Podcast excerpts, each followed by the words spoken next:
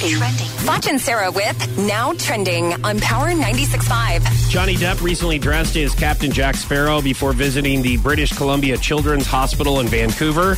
He took pictures and signed autographs for fans of all ages. The kids had no idea he was coming, so just Oh, he does that quite. I mean, he's done that before. That's really sweet. surprise visit from him. Yeah. Uh, two Guam radio stations scared listeners recently when they accidentally aired a nuclear missile warning.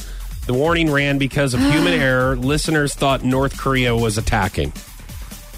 So this is kind of uh, this is like War of the Worlds. Bet you don't know what that means, does it? Do you? No. Orson No, Welles. yeah. no, Orson. Welles, War of the Worlds. Nope. Okay. Uh, but Kinda that's not it. that. That's that's a unfortunate mistake. Uh, That's very. That's yeah. That's scary.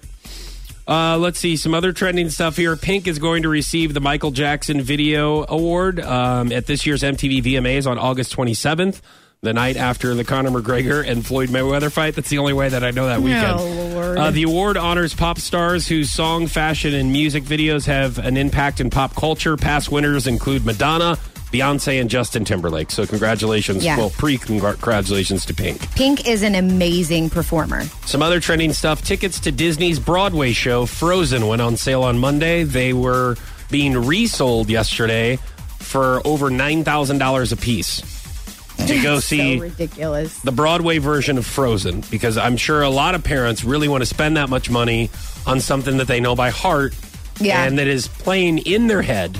Oh, but they they will for their kids. I'm telling you what, man. That's the reason I think that a lot of parents are on on meds. Is because they've had to listen and watch Frozen so many times. What in the hell?